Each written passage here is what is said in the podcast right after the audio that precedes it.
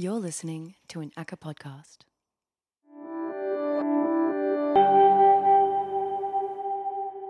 Welcome to the Australian Centre for Contemporary Art.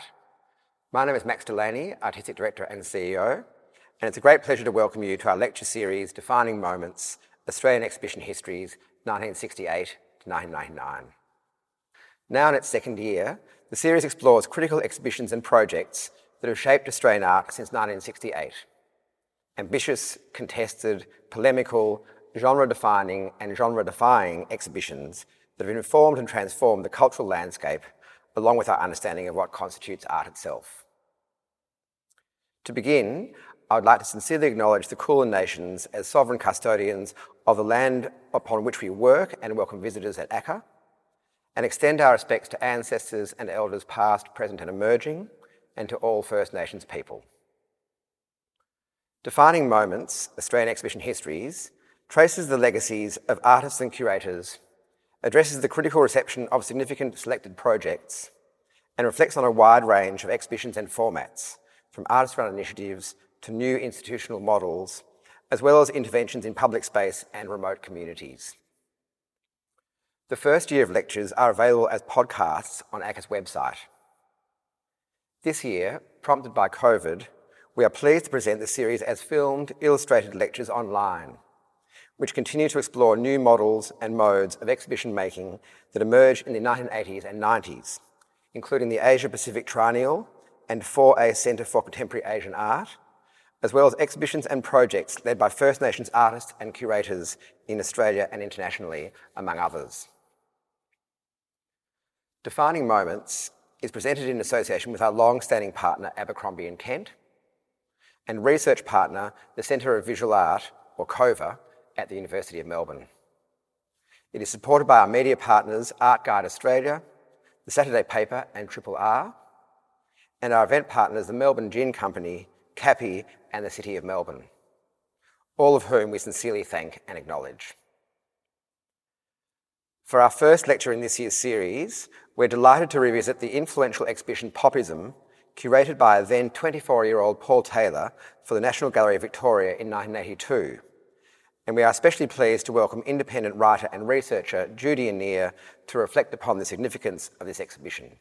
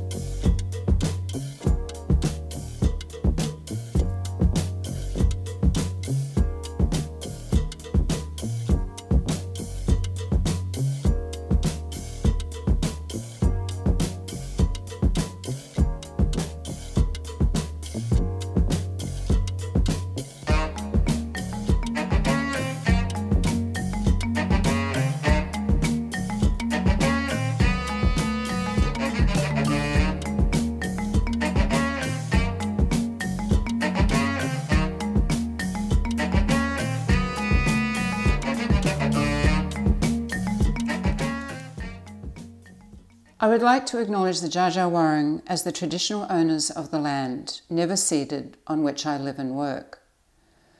I would like to thank Max Delaney and the Australian Centre for Contemporary Art for inviting me to be part of the lecture series, Defining Moments.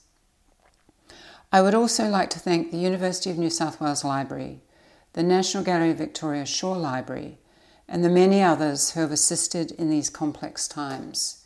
You know who you are. This lecture has a number of parts or questions which I will examine, and they are What was Popism the exhibition? What did Popism mean?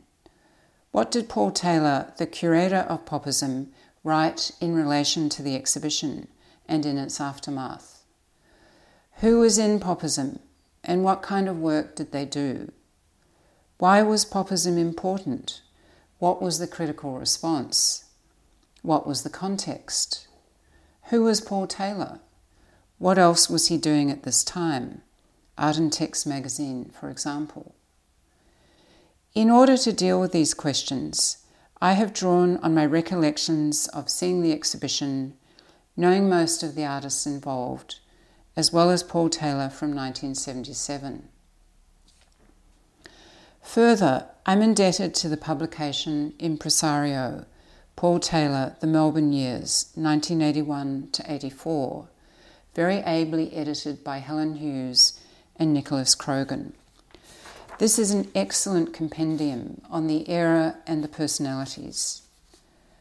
I still own a complete set of Art and Text magazine, not least as I was involved one way and another from the magazine's inception as an idea until leaving its advisory board in 1994. Art and text in those early years reflects and interprets the Australian contemporary art scene thoroughly. Popism was an exhibition held at the National Gallery of Victoria in 1982. It was curated by Paul Taylor, the 24 year old editor of Art and Text, the magazine he had begun the previous year.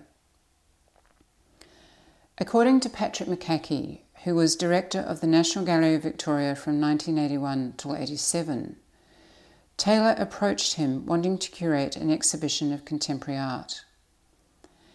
McCaughey went along with the idea, welcoming this opportunity to reaffirm the National Gallery of Victoria's interest in and concern with contemporary art and the living artist. McCaughey had been Taylor's art history professor at Monash University, where Taylor had completed a Bachelor of Arts honours degree in 1978. After graduating, Taylor spent two years teaching at the Tasmanian School of Art in Hobart. When he returned to Melbourne, he was already working on everything from content to funding to design in order to set up the Contemporary Art magazine that became Art and Text. McCaughey would have been well aware of the criticisms of the NGV from sections of the local art community that the museum was a bunker for its appearance as much as for its program. It was felt that the NGV did not engage enough with the contemporary and local. While it did have a contemporary project program, curated by then curator of contemporary art Robert Lindsay, the program tended to focus on more established artists. It was also, like the NGV's photography program, housed in a corridor. As far as I've been able to ascertain, there had not been a large scale Australian contemporary art exhibition at the NGV since Object and Idea in 1973. Also, Taylor was the youngest curator and possibly the first guest curator at that institution. There were 14 artists in Popism, and their work ranged from painting to photographs and installation to Super 8 film and performance. The age of the artists ranged from those who were a similar vintage to Taylor to Richard Dunn and Juan Davila, who were born in the 1940s. Robert Rooney was the oldest and born in 1937. The majority were born in the 1950s. More of this along with the range of media later. Two thirds were men and none were of Aboriginal descent. Tsk Tsk Tsk, which consisted of Philip Brophy, Maria Kozic, Lee Parkhill, Jane Stevenson, and Ralph Traviato, performed as asphyxiation on the opening night. You saw a brief clip from that at the beginning of this lecture. Adrian Martin delivered a lecture titled Living on the Surface in the Middle, and David Chesworth performed in the final week. So, what does Popism mean? Was it a school, a movement, an avant garde, or none of these? In his catalogue essay, Taylor argues that the work in Popism is mainly of the photographic.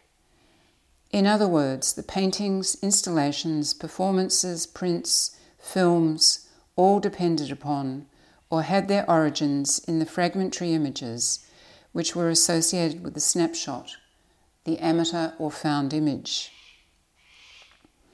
By 1982, the snapshot, an analogue material image, had been embedded in popular consciousness for nearly 100 years, cinema for somewhat less time, and television for 30 years. Popular cinema and television also had influence in popism. Importantly, so did specific forms of music. However, the snapshot, like television, cinema, and pop music, did not appear in the art museum. More ephemerally, a snapshot came to be associated with fragmentary or fleeting aspects of the world or thought, and pertained to the surface of things depicted. A surface which nonetheless could be tantalizing in its apparently uncoded ordinariness. As an aside, it may be hard to imagine the NGV as it was before Melbourne Now 2013 14 where anything went in a rather different way in terms of ages, mediums, and activities. What Taylor did in 1982 was considered to be unorthodox in museum and, and curatorial practice. He mixed it up.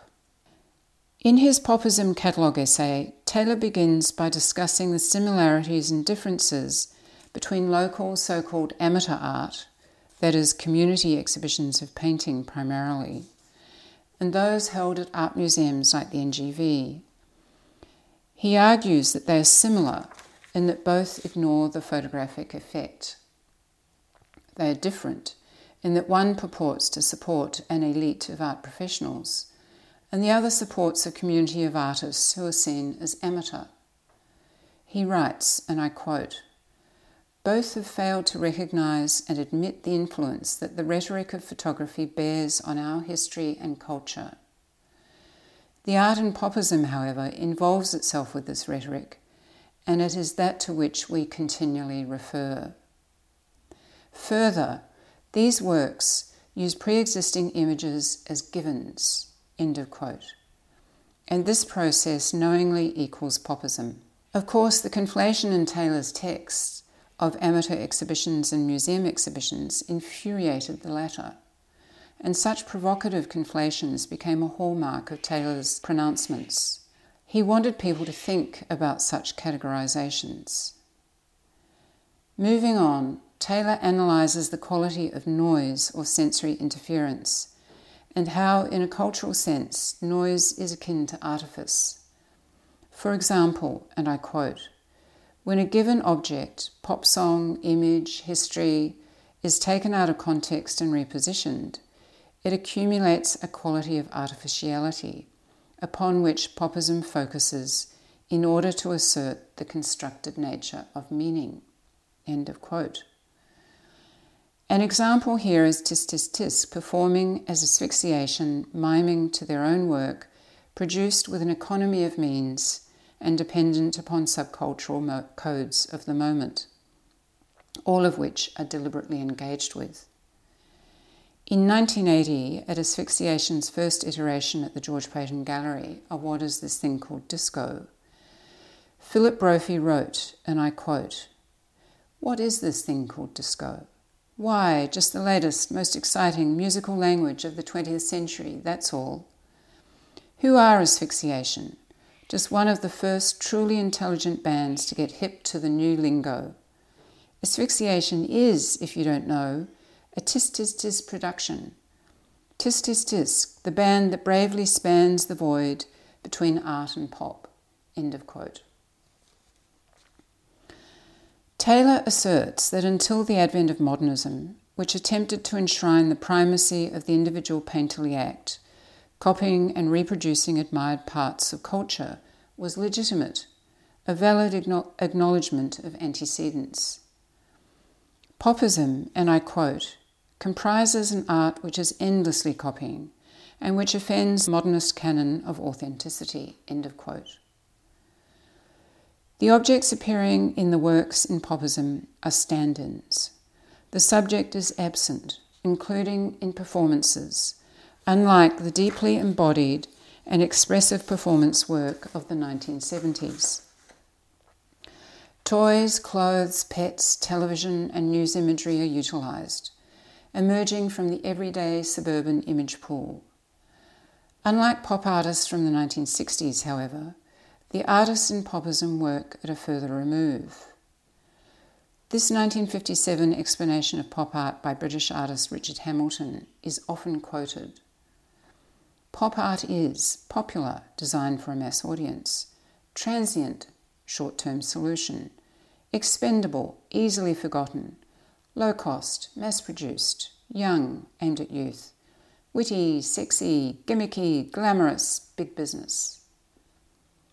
The artists in popism 25 years later took what they wanted from this earlier movement, which was as different in the UK as it was in the USA. There was no particular uniformity of values in the 1960s iterations, nor any desire for that then or in its aftermath. Popism, then, is simply an ism and not a thing in itself. It is a way of noting a source, which was one of many. Taylor finishes his essay as follows, and I quote Popism's appropriation of common photographic rhetoric is clearly distinct from the qualities we historically ascribe to pop. If popism is a new body of work, it is one that problematizes the concept of the new and refuses to be situated at the end of an arborescent account of history. Labelled as a movement in art, pop easily becomes orthodox. As a type of art, pop is always with us. End of quote. Popism was not a nice, neat package, and there was no interest in it being so. To assist, there is in the catalogue a substantial reading list which remains relevant for the artists involved and the ideas which Taylor was writing about. The photographic looms large, as do theorists and writers such as Barthes, Baudrillard, Benjamin, Crimp, Duchamp, Foucault, Hebdige, Krauss, Morris, Owen, Charclewit, Sontag, amongst many others. Many of the artist's own writings are listed, as are the journals Taylor thought relevant, from Art Network Sydney to Screen London and Semiotext New York. The eclecticism that permeated Taylor's thinking and appeared in the artist's works was celebrated. Further, the importance of reading, thinking, discussing, and writing was highlighted as practices as important as art making itself. During Popism, Adrian Martin gave a lecture called Living on the Surface. He noted towards the end of the lecture that, and I quote, Popism is the space of fabulous inversions and miraculous recoveries. In other words, it's a slippery space, like the dance floor, and deliberately so. In July 1982, Philip Brophy gave a lecture on Popism at the Tasmanian School of Art, Hobart. He spent most of the lecture discussing what Popism might mean. For him, essentially it meant now, and now is any time we are in, right now, this moment, the present. At the end of his lecture, Brophy notes, and I quote Popism is a surface of multiplicity as opposed to a dimension of singularity. It is much more fun to slip and slide than it is to sink. End of quote. The inference being that the monocular conventions of the traditional art world, with its arborescent account of history, as Taylor put it, were exploded by the myriad opportunities offered outside that particular straitjacket. The media and tools used in popism were considered by the status quo appropriate for amateurs, not professional artists. Canvas boards, Super 8 film, Polaroids, Instamatic cameras, Letraset, silkscreens, cassette tapes. Most of these had been manufactured for the family market, and they were cheap and accessible. Many of the artists included in Popism were their own theorists. Many worked in a variety of media sound, installation, film, writing. This collapsing of media specificity was the antithesis of the way the art museum operated. So was the incorporation of disco music and the comic strip so called low culture. Acknowledgement of an artist's label was also new, and the artists in popism were paid to exhibit. a first for the NGV. It may be hard to imagine nearly 40 years later why there was such a fuss about popism and why the critiques were often so poisonous. The Art Museum was a bastion of self designated so called high culture. In order to exhibit there, an artist had to be established, was usually a white male, and have a prestigious dealer. Art museums did not take risks. They didn't mix it up. They kept various mediums separate from each other. They were slow and, as they saw it, judicious in their decision making processes. They saw themselves as arbiters of taste and makers of art history in a linear, progressive fashion. Their intentions might be good, but myopia as much as hierarchies were fatally entrenched. Popism thumbed its nose at such practices by including young, mid career, and older artists without comment. Robert Rooney was not presented as an elder statesman who had exhibited in the 1968 field exhibition, but as one of a loose group of artists who had similar interests to the others. The middle generation of Richard Dunn and Juan Davila were in some ways polar opposites to each other yet at the same time cerebral and highly erudite, both interested in forms of power and the strategy of parts. Their work, however, appeared opposed. Davila's imagery overtly provocative, Dunn's contained. Both were consummate technicians with paint, yet completely uninterested in playing the Academy's game of being fingered as an heir to the conventions of Western art history where the story had become predictable.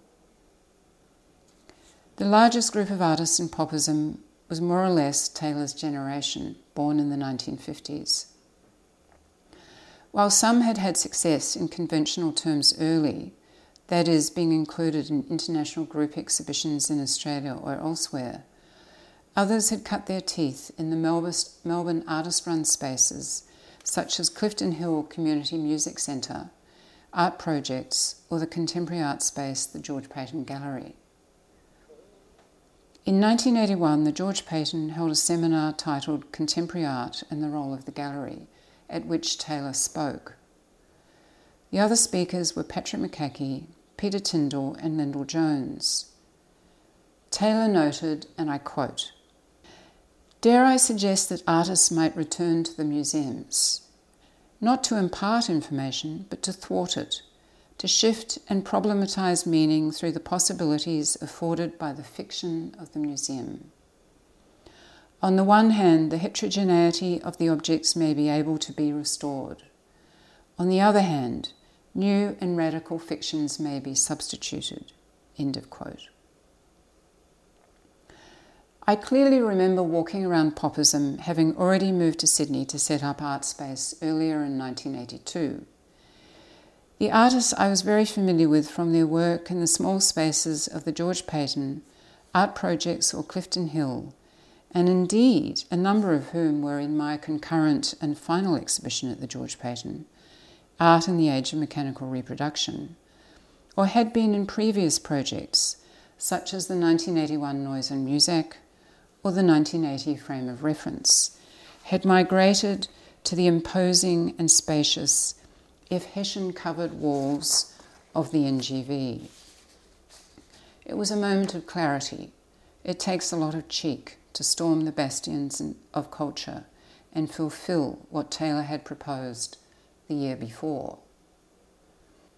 I'm now going to talk a little more about the artist and popism before moving on to the critical reception of the exhibition, and then discussing Taylor's work more broadly.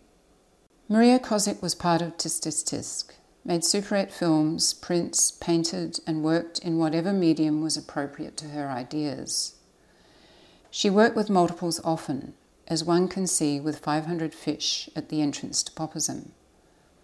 In Popism, the works often consisted of many parts or fragments, which in their repetition did not add up to an expected whole. What was on display was a set of loose ends with many references. The audience was expected to be active, not passive in their interpretations. Richard Dunn's essay in Art and Text, Winter 1982, The Pursuit of Meaning, a Strategy of Parts, examines this activity and process lucidly. Super 8 film was a big part of popism. Apart from its use in David Chesworth's performance, more of which later, six of the 14 artists exhibited some, if not all, their work in this form. These included Ian Cox, Jane Stevenson, Tsk Tsk Tsk, and Robert Rooney. Exhibiting film of any sort in an art museum at this time was unusual, and the difficulties were many. Presentation, technical assistance, sound quality, light spill, all were unresolved issues, and all occurred in popism. The Super 8 movement, so called, in the late 1970s and early 1980s, relished the use of a medium made for the amateur market and home movies where they could develop their ideas and love of cinema. Super 8 was cheap to use and not noted for its technical virtuosity nor its, nor its longevity. In 1981, Rolando Caputo wrote about Australian Super 8 filmmakers such as Tsk Tsk Tsk and Paul Fletcher, who was also in popism. Unlike the New York Super 8 scene, Melbourne artists appeared to be more focused on deconstructing the televisualization of suburban family values. Here is a 55 second clip towards the end of Maria Kozic's Manless, a film which Adrian Martin wrote about in the same breath as Chantal Akerman's Je tu il elle of 1974. While the image and sound has degraded over 40 years and barely saved by digitisation, it is worth watching. Manless reflects on the fantasy of conforming and the shame of loss for an ostensibly heteronormative woman. The action is almost non existent. The tableau and soundtrack mitigate against any form of emotional resonance, revealing the emptiness of social constructs.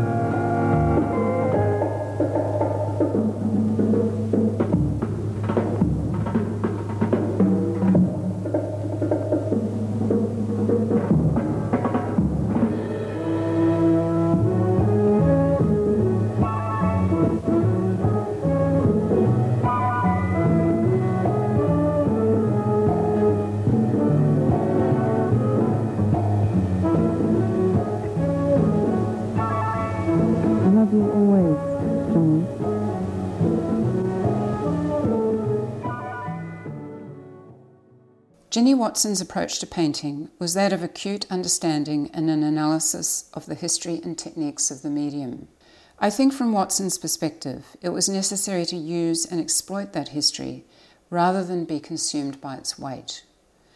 Painters were usually white men who aspired to the academy.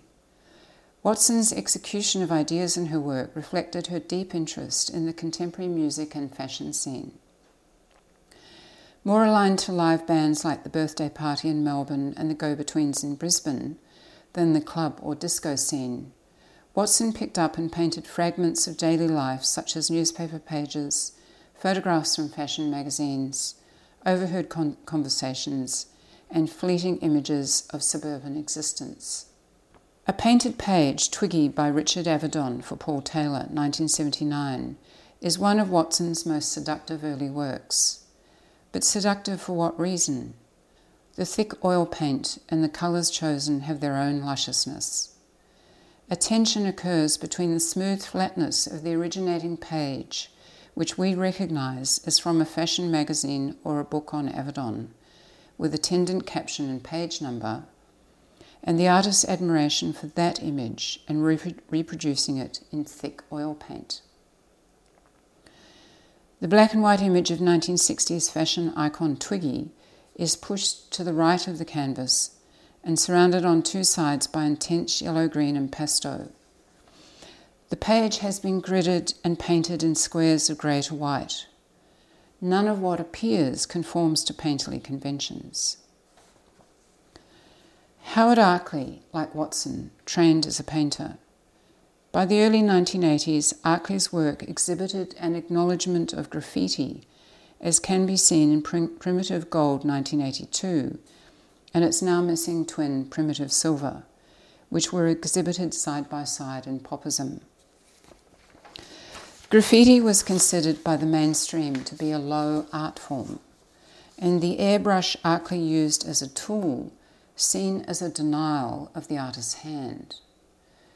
The obsessively depicted content of primitive gold, the all over flat patterning, which on closer scrutiny reveals a myriad of words and images, along with the monumental scale of the canvas and gold ground, all compi- combine to sidestep the niceties of traditional painting styles. I recall that at the time there was some doubt that words or text should be included on painting surfaces. They belonged more properly to works on paper or sign writing. Many of the artists in Popism included words which might or might not elaborate on the images they sat next to. Juan Davila obligingly listed his image sources down the left hand side of his nine panel painting Hysterical Tears 1980. And Robert Rooney simply blew up to an even bigger scale a Communist Party membership card he had found in a book.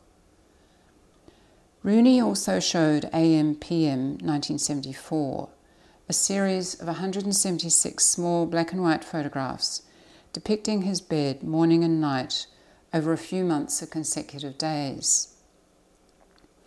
While this work was made concurrently with conceptual and serial photographic works elsewhere in the world, it was not presented as an originator of more recent local work. For Rooney, the camera was a dumb machine to be used as such. The Society for Other Photography was one of the many practices by John Nixon. Here he and others used an SX70 Polaroid camera, the first to easily produce instant analog photographs. The series of 100 Polaroids in Popism was presented as two rows of 50 and from a distance appeared as a very narrow and minimalist dark line. Getting close revealed the hundred small 10.5 by 9 centimetre shots of various subjects, some upside down and none overtly related to the others. Not only was the Polaroid beloved for its instantaneity, the camera was a beautiful tool in itself. Professional photographers use Polaroids to set up shots, but artists use them for the medium's own idiosyncrasies. Imants Tillers' work in Popism, 52 Displacements, 1979 to 80, and Suppressed Imagery, 1981, were made of 52 pairs of image and text, and 49 canvas boards, respectively. Suppressed imagery was amongst Tillers' first canvas board works, and were pencil drawings of images copied from a Latvian children's book. 52 Displacements was a durational work, like Rooney's AM/PM, where Tillers copied for a year an American artist's landscapes from a book of reproductions and showed them alongside a repeating text piece. The grid, as with Watson and the Society for Other Photography, appears to provide structure and therefore meaning, but meaning falls away as the grid is removed from its original purpose. The grid is a reference as much as a device. Peter Tyndall's six works included one which he had performed with at Clifton Hill in 1981, Slave Guitars. A guitar as a music making system is analogous in certain, in certain ways to another system, wrote Tyndall. The suite of six works are closely related, titled as they are Detail forward slash a person looks at a work of art, forward slash, someone looks at something. Tyndall's installation exhibits likeness between the parts and leads the spectator towards an understanding of the ambiguity of description, appearance, usage, and the acts of looking and thinking. David Chesworth, like many in Popism, was closely associated with Clifton Hill Indeed, he ran the place for a number of years, as he explained in his 2019 lecture as part of the series. Industry and Leisure, as performed in the closing week of Popism, was a 40 minute work with projected Super 8 films, spoken texts, a number of songs, and part of one will be played at the end of this lecture. There was a related cassette tape and EP along with a 16 page booklet. Chesworth has said that the subject matter is the industry and leisure of the work's own making. The performance deconstructs itself as it is presented. This knowingness of production is evident in all the works in Popism. Perhaps it was no, because no one associated with Popism played up to the conventions of art making or being an artist, that the critical reception was often so thin lipped. Or perhaps it was Taylor's interpretation of the curatorial role. As he had said, he was not interested in buying into the arborescent account of history. In the mainstream press, Robert Rooney was the art critic for the Age daily newspaper. Despite being in the show, Rooney reviewed Popism positively and was promptly fired.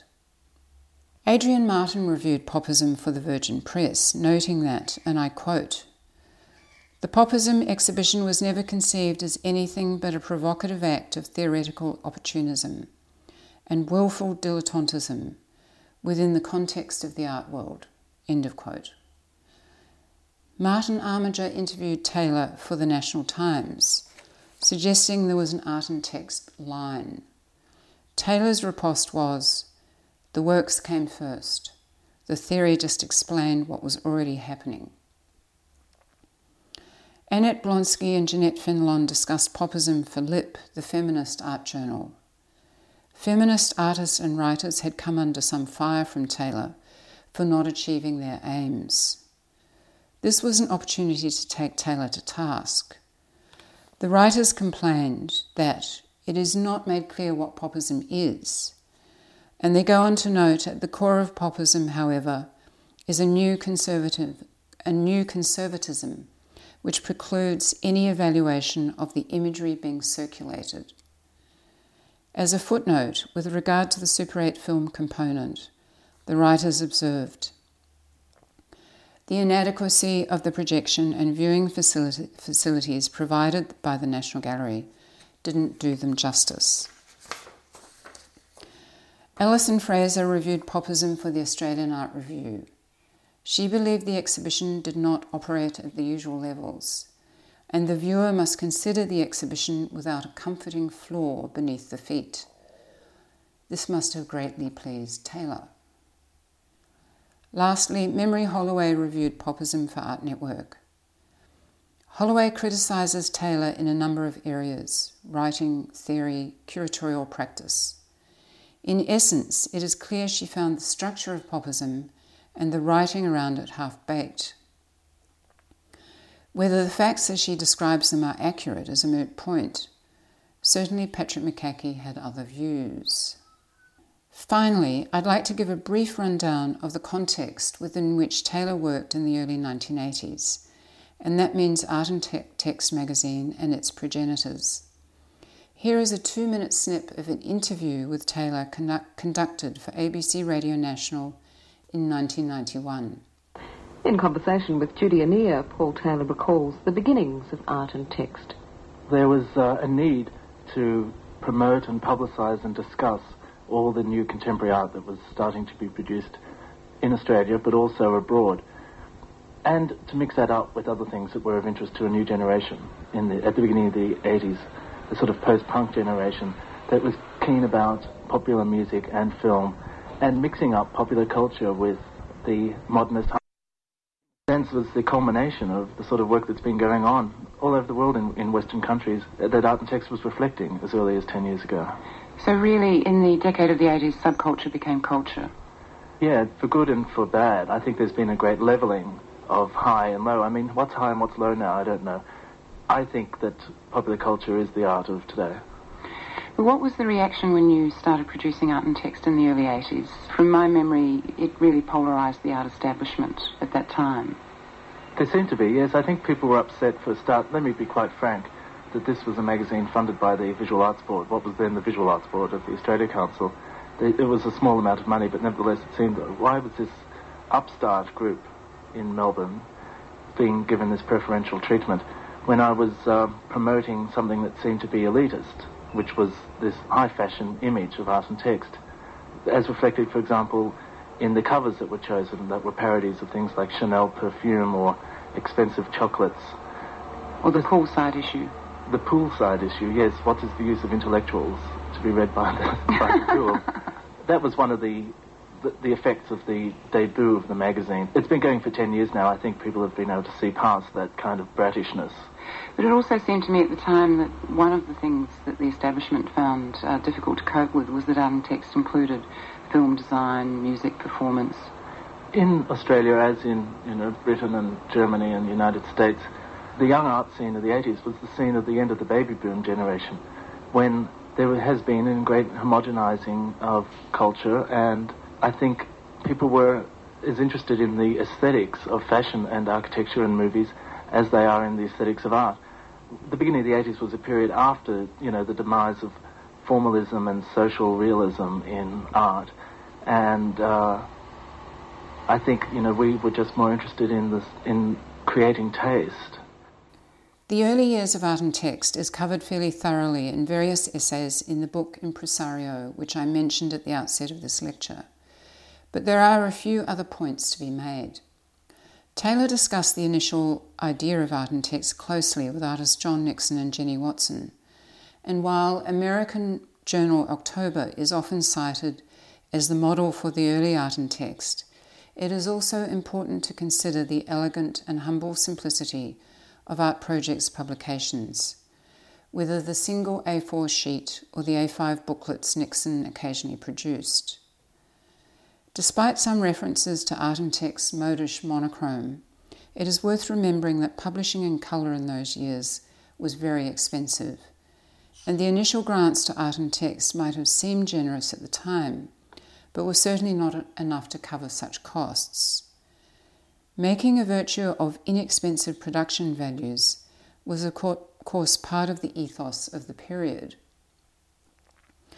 The New York Journal semiotext was, one of, was of more than passing interest to Taylor for its covers, as well as its provocative content. Taylor initially picked up on existing milieus in Sydney and Melbourne, bringing together diverse writers and artists into an ever changing and, yes, enlarging wedge which often thumbed its nose at the art institutions and created unprecedented debate throughout the Australian contemporary art world in the first half of the 1980s. The Sydney coterie of cultural theorists such as Meaghan Morris, Paul Foss, George Alexander, and Liz Grosz is also important to note. They had been working through the 1970s translating and analysing texts by chiefly French theorists and looking at the way in which Australian mainstream culture depicted itself and marginalised others according to race, sex, and gender. There was certainly negative reaction to Taylor and art and text. This was the tail end of a period where storming the bastions of social and cultural propriety was seen to be a viable and necessary activity, and people had definitely planned to do it, if not still so engaged. However, by the early 1980s, most of the smaller interest groups in the art world and elsewhere remained as smaller interest groups. They were talking to themselves and not affecting major change. Women, for example, were not gaining anything like equal representation in contemporary exhibitions, let alone anywhere else in society. And Aboriginal art was seen as having no place at all in the major art museums homosexuality was not decriminalised in Victoria until 1980, 1984 in New South Wales, and 1997 in Tasmania. There was a pervasive message from the mainstream of homogeneity and steady as she goes. Many artists and writers, writers of the era remained wedded to institutions as they had been for generations, regardless of their own practice or espouse politics. The innately opportunistic nature of the art world mitigated against institutional change. Those thinkers and artists who were seriously interested in transformation often found themselves pigeonholed as alternative or outsider or by race and gender or both and all. Art and text changed that by forcing attention toward a plurality of views that would bounce off and enhance each other, not exist in parallel but in dynamic interaction. It was an intensely energizing sight, with discussions ranging from art, theory, Aboriginality, subcultures, style, film, music, feminisms, gay semiotics, and more. The work of many younger experimental artists was seen alongside older and more well known artists, and Australian alongside international material. As with popism, this was seen by many as scandalously eclectic. The range of writers was quite broad in terms of positions. For example, Janine Burke, Ian Burn, Philip Brophy, Gary Catalano, Patrick McCaughey, Terry Smith, John Nixon, Ian North, Julie Ewington, Anne Marie Willis, Sam Rohdie, Jody Berland, Richard Dunn, Meaghan Morris, to name a few. As Taylor mentioned in the ABC interview, art and text covers were seen to be highly provocative, often brattish and facile because of how they appeared and the relationship to the inside pages. The cover was the dress, the code. It set the scene for what might take place inside. If the cover of issue one was minimalist, Taylor's editorial was similarly to the point. The cover of issue two, with its reversed out monochrome and line drawings by Peter Tyndall from his Culture Corner cartoon, was on unheard of in a serious art magazine, though it nodded towards the New Yorker. And the inside cover had a brief and pointed text by the editor, following up on his more conciliatory introduction in issue one.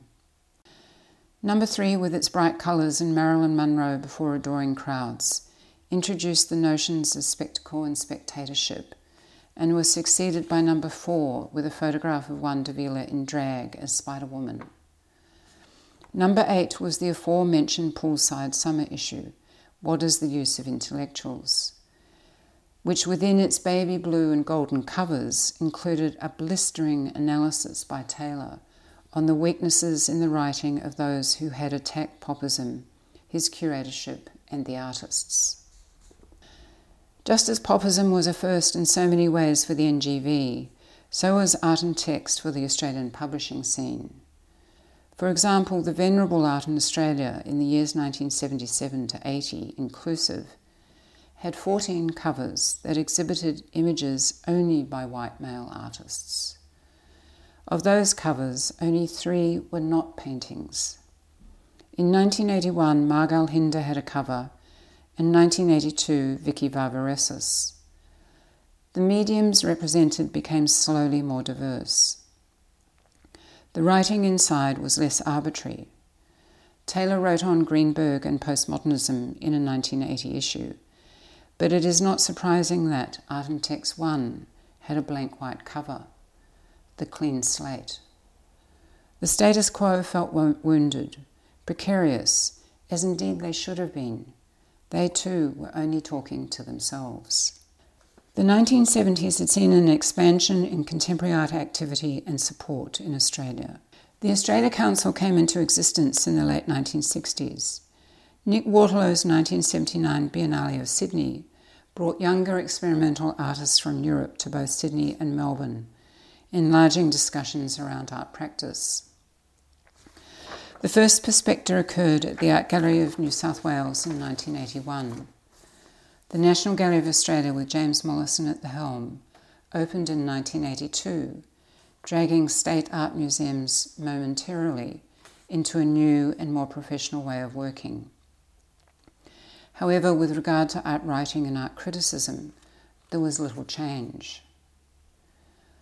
Taylor's multidisciplinary approach reflected the period as artists, writers, theorists, filmmakers, curators, and musicians worked together in various ways. Whether Taylor began as a popularist is a moot point. His interest in institutional power and his belief that one could work from inside a conservative institution, such as a museum, in order to change it, meant that taking the contemporary art he was interested in to, in this case, the National Gallery of Victoria with the exhibition Popism was inevitable. The following year, in an interview with Christina Davidson, Taylor reflected I got a big shock seeing Popism up, and I realised there was a much greater kinship between pictorial signification and the process of cultural reification than I had expected.